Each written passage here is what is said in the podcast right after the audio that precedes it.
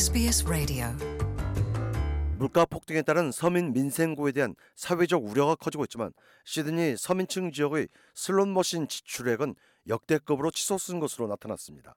뉴사우스웨일주 주류 및 gaming 전담청이 발표한 자료에 따르면 지난해 뉴사우스웨일 주민들의 슬롯머신 지출액은 역대 최대치를 기록했습니다. 주내에서 지난해 3분기 동안에만 무려 22억 달러가 슬롯머신에 지출되는 기록도 남겼습니다.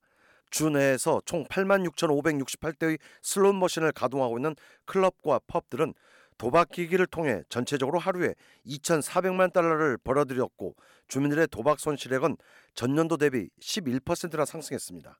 특히 주내의 전체 슬롯 머신 가운데 펍에서 가동되는 비율은 26%에 불과하나 대형 클럽이 아닌 동네 곳곳에 산재한 펍들의 슬롯 머신 수익은 전체의 44%를 차지했습니다. 도박 정책 개혁을 촉구해온 웨슬리 미션의 스튜 카메론 위원장은 서민층 동네 지역 주민들의 도박 지출액은 터무니없는 수준으로 당장 페로테이 주총리가 제안한 대로 슬롯 머신의 현금 사용 금지 대책을 도입해야 한다고 목소리를 높였습니다. 그는 다수의 뉴사우스웨일스 주민들이 생계비, 주유비, 전기요금 등으로 힘겨워하고 있는 상황 속에 이들이 슬롯 머신에 쏟아붓는 돈이 하루에 2,400만 달러에 100일 동안 무려 22억 달러를 탕진했다는 것은 도무지 상상하기 힘든 상황이라고 개탄했습니다. 특히 슬롯 머신으로 가장 높은 수입을 올린 클럽이나 펍은 모두 시드니 서부 지역에 자리 잡고 있다는 점에 복지 기관들은 특히 우려하고 있습니다.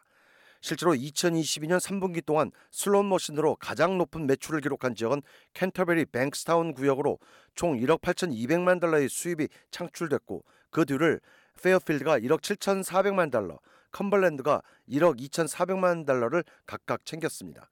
그 다음으로는 블랙타운, 시드니 시티, 펜리스 지역으로 이어졌습니다.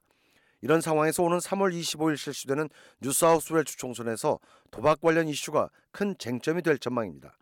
도미니크 페로테이 주총리와 뉴사우스웨일스 노동당의 크리스 민스 당수 모두 도박 규제 대책을 공약으로 제시했지만 지나치게 유약하다는 지적이 팽배합니다. Want to hear more stories like this? Subscribe to our regular podcasts on iTunes.